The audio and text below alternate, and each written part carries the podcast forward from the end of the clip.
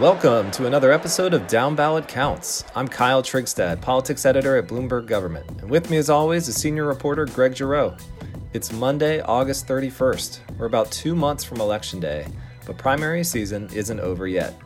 In fact, we have the Democratic race of the season tomorrow in Massachusetts. So we'll talk with a top Democratic consultant in the state, Marianne Marsh, about the race between Senator Ed Markey and Congressman Joe Kennedy, the political scion as well as a pair of notable House races. Then we'll hear a couple of closing ads in that Senate race. We were there with 99% of the precincts counted. Number of other key down ballot races. This is a very dramatic turn. We will have to look. House will be in order. Chair requests that members clear the aisle, take seats, and cease audible conversation. From Washington, this is Bloomberg Government's Down Ballot Counts. But up first is Giroux's Gem. Giroux's gem, my number of the week, is 65%. That's the national self response rate for the 2020 U.S. Census. That number is in line with previous censuses, but still leaves tens of millions of households and people for Census Bureau enumerators to tally, an ongoing task that's been complicated by the pandemic. An accurate count is vital because the once per decade population figures govern the reapportionment of U.S. House seats as well as the distribution of hundreds of billions of dollars in federal aid among the states and localities. Among the 50 states and D.C., the highest response rate was reported by Minnesota at 74%, followed by Wisconsin and Washington state at 71%. All three states, not surprisingly, also have high rates of voter participation. Steven Dillingham, the Census Bureau director, said Friday that more than 80% of households had been tallied and that the Bureau had about 250,000 census takers on the ground with more to start soon. But even with all those people, think about the gargantuan task of counting more than 330 million people across 3.5 million square miles as accurately as possible. There are concerns of a possible undercount, particularly among harder to reach populations like non citizens and some racial and ethnic minorities. The Bureau must finish its counting by September the 30th. So, 65%, the current national self response rate for the 2020 census. That's your Giroux's Gem of the Week. All right, cheers to Minnesota. And up next, we'll bring on Marianne Marsh. This is Bloomberg Government's Down Ballot Counts. Joining us now is Marianne Marsh, a principal at the Dewey Square Group in Boston, who, to name only a couple of her resume lines, has held senior roles on campaigns of John Kerry and Ted Kennedy. Marianne, thanks for coming on Down Ballot Counts. Thanks for having me. Okay, so there's a few Massachusetts primaries we want to talk about today, uh, but let's start with the main event. Um, most of the polls, or all the polls, I think, are showing Ed Markey, um, the ultimate waited his turn senator after serving in the House for nearly four decades, uh, holding leads over Joe Kennedy, the four term congressman who thought his time was now. Um, how do you see the race from your vantage point? So there are four interesting factors that complicate this uh, election tomorrow, which has been going on for a while now with early voting. One, first and foremost, obviously the pandemic. Uh, second, we are having our very first primary before Labor Day ever. So there's no baseline or benchmark uh, that anyone can use to say what that means. Um, add to it our new vote by mail uh, law, which only was passed in July. It is a four step process that, frankly, um, I think disenfranchises voters of color and lower income voters because uh, Secretary Galvin, Secretary of State here, sent out an application. You have to then return that, fill it out and return the application. Then they send out a ballot to you. You have to fill out the ballot and send it back. And this was before the post office was under assault, and it's under assault here in Massachusetts. So it's um, certainly something that if you're a white, college educated suburban voter, you have the time and resources to do it. Um, but I think other voters, it's a challenge. And when you look at the census uh, return fact, uh, figures here, I think that will bear that out. So um, to me, we don't have any polling, we don't have any benchmarks. No one knows really. It's like flying a plane in fog without instruments. And I really took my cues from those last two debates, and especially the fifth debate, which was now um, about two weeks ago. Uh, Joe Kennedy in that debate was playing to win and looked like somebody who had ground to make up. Ed Markey was trying to preserve a win and, for the most part, was looking not to make any mistakes. And in the wake of that debate, Joe Kennedy has barnstormed the state from end to end multiple times campaigning nonstop at one point for 26 hours.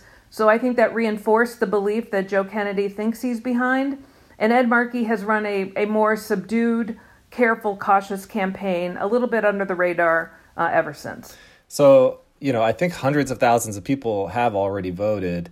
Um, Markey seems to have pulled in kind of the uh, a lot of the Bernie and Warren voters. What what's the voting coalition need to look like for Kennedy to pull off a, a win? So about about seven hundred thousand people have voted by mail thus far, um, as of Friday. So we'll we'll see what that tops out at. I expect we would have a turnout around a million, two, three, four, somewhere in there. Um, so for we know that Ed Markey's coalition, to your point, is the Bernie Warren, Alexandria Ocasio Cortez, Sunrise Movement, Justice Democrats coalition that he put together in a remarkable makeover of Ed Markey. Um, largely white suburban voters, as we talked about. For Joe Kennedy, it has to be voters of color, um, lower income voters, urban voters um, across Massachusetts, labor in particular as well. And that's why I noted the vote by mail uh, program because I do think that could be the a determining factor in the outcome. So if if let's say Kennedy does lose, um, given all these factors, are are you going to be taking anything away from this race? Um, like, what what does this say about the Kennedy name in Massachusetts, or about just the state of Democratic primary politics, or are there just too many variables going on this year um, to take any broad conclusions? Um, I think there are a lot of variables, and again, we don't have a benchmark for this race in any way, shape, or form. But to me, the most remarkable thing is the remarkable makeover of Ed Markey. Um, and without Alexandria Ocasio Cortez, I believe it would have been impossible. Um, Markey became the darling of the climate change, you know, warriors in many respects. And without her imprimatur, I don't think he would have been able to make the transformation he's made. Um, and to many people in Massachusetts, you know, Ed Markey, 74 years old, has served in Congress for 44 years he is unrecognizable to most people who've been around here for some time, and that has made him sort of a hip cause celeb amongst activists across Massachusetts and across the country, frankly. So it's been that that has allowed him, it seems, to have a lead going into tomorrow when he had a double digit deficit at the outset of this race, where Joe Kennedy in polls pre pandemic routinely had a 12 or 14 point lead. Amazing. Yeah, this race really has seemed like the, the backward, upside down race. I mean, with seemingly little that distinguishes their voting records, how have they distinguished themselves from one another? And what was, um, like, what, what is the rationale that Kennedy offered for challenging Markey in the first place? So to me, it, it, while their positions on many issues were similar, I think it's more about the style that mattered and how they went about their job um, and how they do their job. Joe Kennedy argued vociferously that he was a roll his sleeves up, come back home, spend time with people, be with constituents all the time, and bring their stories, bring their problems with him to Washington, that he would then go there and tackle them as well, and then crisscross the country trying to elect Democrats not only to the House, which Nancy Pelosi noted in her endorsement of him, helping her flip the House to become Speaker again, but he was also campaigning to for Democratic senators around the country as well to try to get more in the Senate. Um, Markey, on the other hand, it was well known in Massachusetts that Ed Markey was rarely, if ever, in Massachusetts, rarely, if ever, at home. Um, the Globe did finally um, do a story about that because for many years, um, at least six, seven, uh, Markey wouldn't release his travel records. He finally released them. And it showed that he actually spent fewer nights in Massachusetts than Elizabeth Warren did when she was running for president, which came as even to those, myself included, who knew he was rarely here as a shock. And what he did instead was to lean into the fact that he's a legislator. He's always been a legislator. He went from the state house to the House of Representatives, then to the Senate, and really leaned on his legislative record, the bills he sponsored, the letters he signed, and all that. So the the Markey campaign really took his two weaknesses, his age and long service in Congress, and his infrequent appearances in Massachusetts, and turned them into assets. And Alexandria Ocasio Cortez, with her imprimatur on the climate change warriors, um, those are the three factors that you have to point to to say that if Markey prevails tomorrow, um, that's why. And what are some things that Kennedy has done to rally support among, as you mentioned, some voters, people of color, um, lower income voters, and urban voters. So, since Joe Kennedy's been in Congress, he not only spent time in his congressional district, which, well, as you know, the upper part of it is a, a pretty affluent, well to do part of, of the district, including Brookline and Newton and places like that. The lower part, Taunton, Attleboro, um, Fall River, parts of New Bedford, um, are, are tough on their luck uh, and, and filled with hardworking, working class, blue collar voters of color, immigrants, um, lower income voters in particular. But he'd also traveled around the state a lot as well. So he was well known in a lot of what's called here the gateway cities, urban areas that are beset by higher poverty rates, um, a number, you know, residents and voters of color, um, lower income, and the, the cities that always struggle even in the best of times.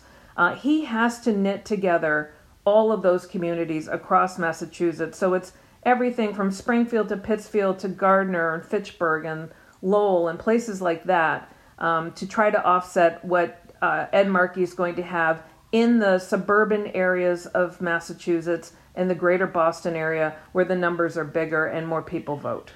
And uh, Tuesday's docket also includes a Democratic primary in the first district in Western Massachusetts, where you have Ways and Means Committee Chairman Richie Neal in Congress since 1989 against Holyoke Mayor Alex Morse, who's in his early 30s. Uh, what made that race one to watch as well? Well, it's so, I mean, Richie Neal is in the toughest fight of his life, I think, um, and certainly since he won that seat in Congress the first time. Uh, and in a presidential year, Massachusetts, as you know, turns out to vote in, in big, big numbers. Again, this was before the pre Labor Day primary.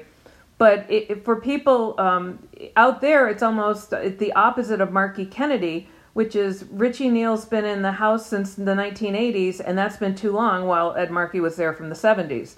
Um, Alex Morse started out strong, uh, seemed to fade in the middle a bit, and then came back um, strong after a bit of a scandal, obviously, that many have read about. Uh, but he seems to have been able to at least get by it enough to turn it against Richie Neal. So what's driving that race is very similar to the Markey Kennedy race. The difference is Markey Kennedy are pulling out all progressives in many, many ways. Um, Richie Neal, the more progressives, the less well he will do, but he's probably got Springfield, Holyoke, and Pittsfield for the win. And if he can put big margins together there as well, he should be able to offset Alex Morse who will do very well in those hill towns where they're more progressive, southern Berkshire County, more progressive, but the numbers just don't add up overall. So Alex Morse has a lot of the Markey coalition. Um, Richie Neal has sort of a hybrid of both Kennedy and Markey. Uh, I think Richie Neal should prevail in this one, but he's certainly pulling out all the stops to make sure he does.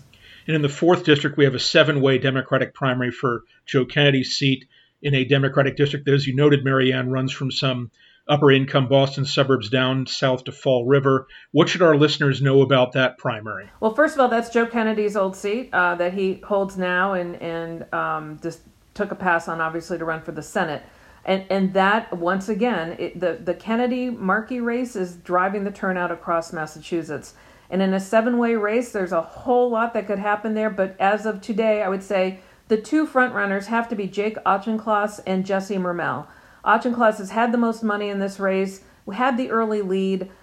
Uh, the Globe endorsed him, but has come under a lot of criticism for the fact that he was a Republican, which is not helpful in Democratic primary, and took positions in terms of um, defending the Confederate flag, defending Steve Bannon, things like that, that probably in a Democratic primary may not help him. Jesse Mermell, longtime activist, well known in Democratic circles, got has gotten the lion's shares of endorsements, especially with those unions who have the real boots on the ground, door to door, get people out um, endorsements. She's been competitive financially and on TV, but was one of the last to go up. So those are the two I'm watching, and I have to say, going into the home stretch with two of the candidates dropping out to make it a field of seven, they both endorse Mermell. She seems to have the momentum going into tomorrow. You mentioned that Massachusetts has never had a a, a pre Labor Day primary. I'm kind of fascinated by that history. Could you talk a little bit more about that, like why Massachusetts has always had a late primary? So, Massachusetts had been a bastion of Democratic politics for so many years, and Democrats always controlled everything every office, every chamber, every congressional seat, everything. And because of that, they always liked a short primary, a short general election. So they liked later primaries and then a short general election because if you won the primary, you won the general election. So we routinely have had a six week primary for as long as I can remember. Um, it, now, what we've never had is a pre Labor Day primary. Um, and that is something we've never had here. Yes, the pandemic certainly affected it as well, but even pre pandemic, um, it, it was a concern for everybody because of school schedules. It was changed also, the, uh, several Jewish holidays coming up. Uh, we've never had that. And so to have what is the equivalent of an end of August primary in Massachusetts has never been done. We have no benchmark for it, just like we have no benchmark for the pandemic, the vote by mail program, and other factors. So when you talk about the polls and you talk about data and vote goals and all of that, everyone's made it up, and I don't think anyone knows whether they're right or not, but we're about to find out. I can't wait. All right, we'll have to leave it there. Marianne, thank you so much for joining us today. You, everyone can follow her on Twitter at Marianne Marsh. Marianne, thank you. Thanks so much, guys, for having me. Really appreciate it. A lot of fun.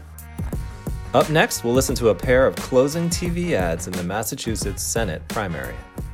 I support Joe Kennedy, the Senate. He has been a lifesaver for many families. Congressman Kennedy spent a great deal of time with me. He understood my plight as a father. I could feel his empathy towards us, that he wanted to do all that he could to help us. The fight for racial equity is in his blood. That's why I'm with Joe. Joe genuinely cares about LGBTQ youth. He knows that to achieve progressive change, you must be on the front lines.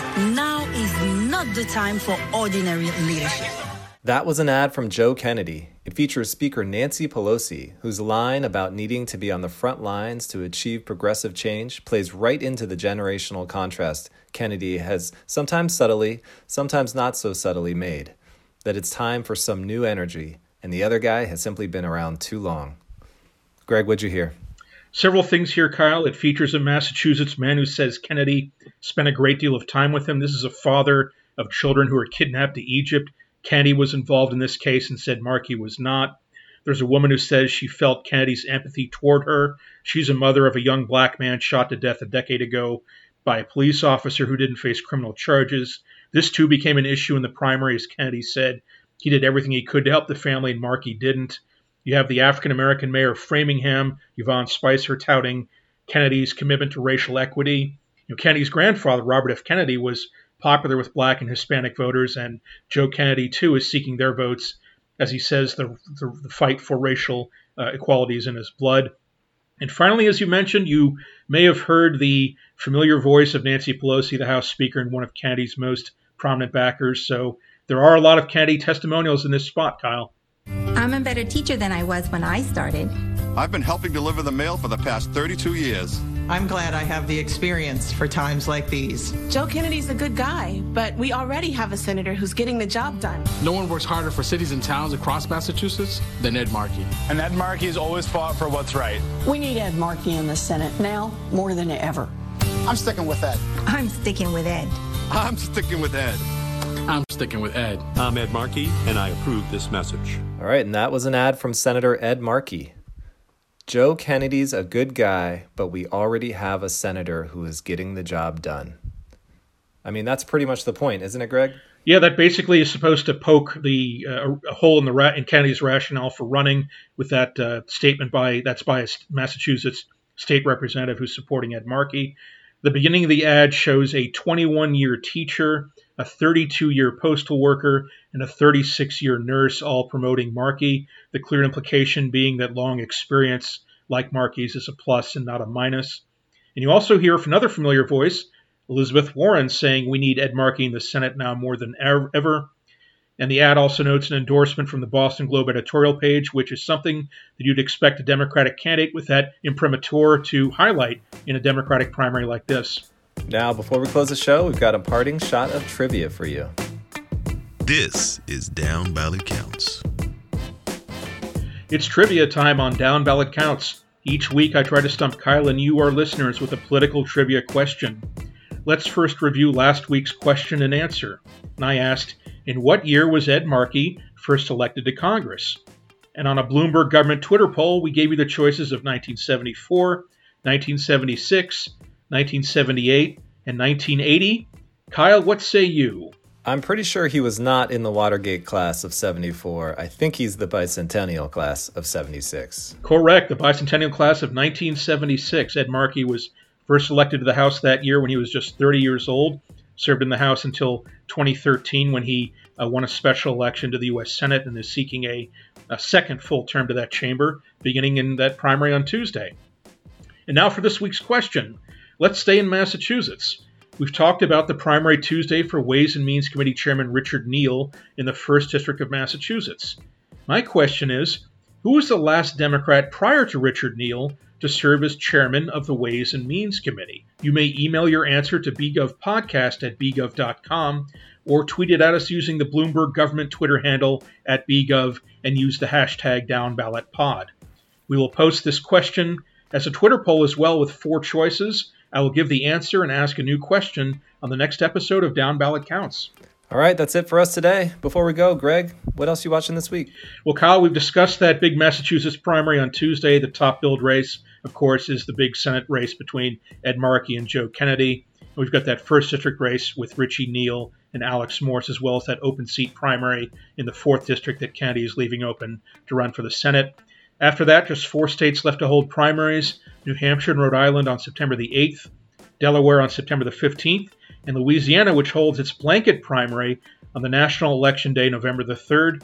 So the general election campaign has basically begun in earnest. I'll note here that Michael Bloomberg, the majority owner of Bloomberg Government's parent company, sought the Democratic presidential nomination. He endorsed Joe Biden on March 4th.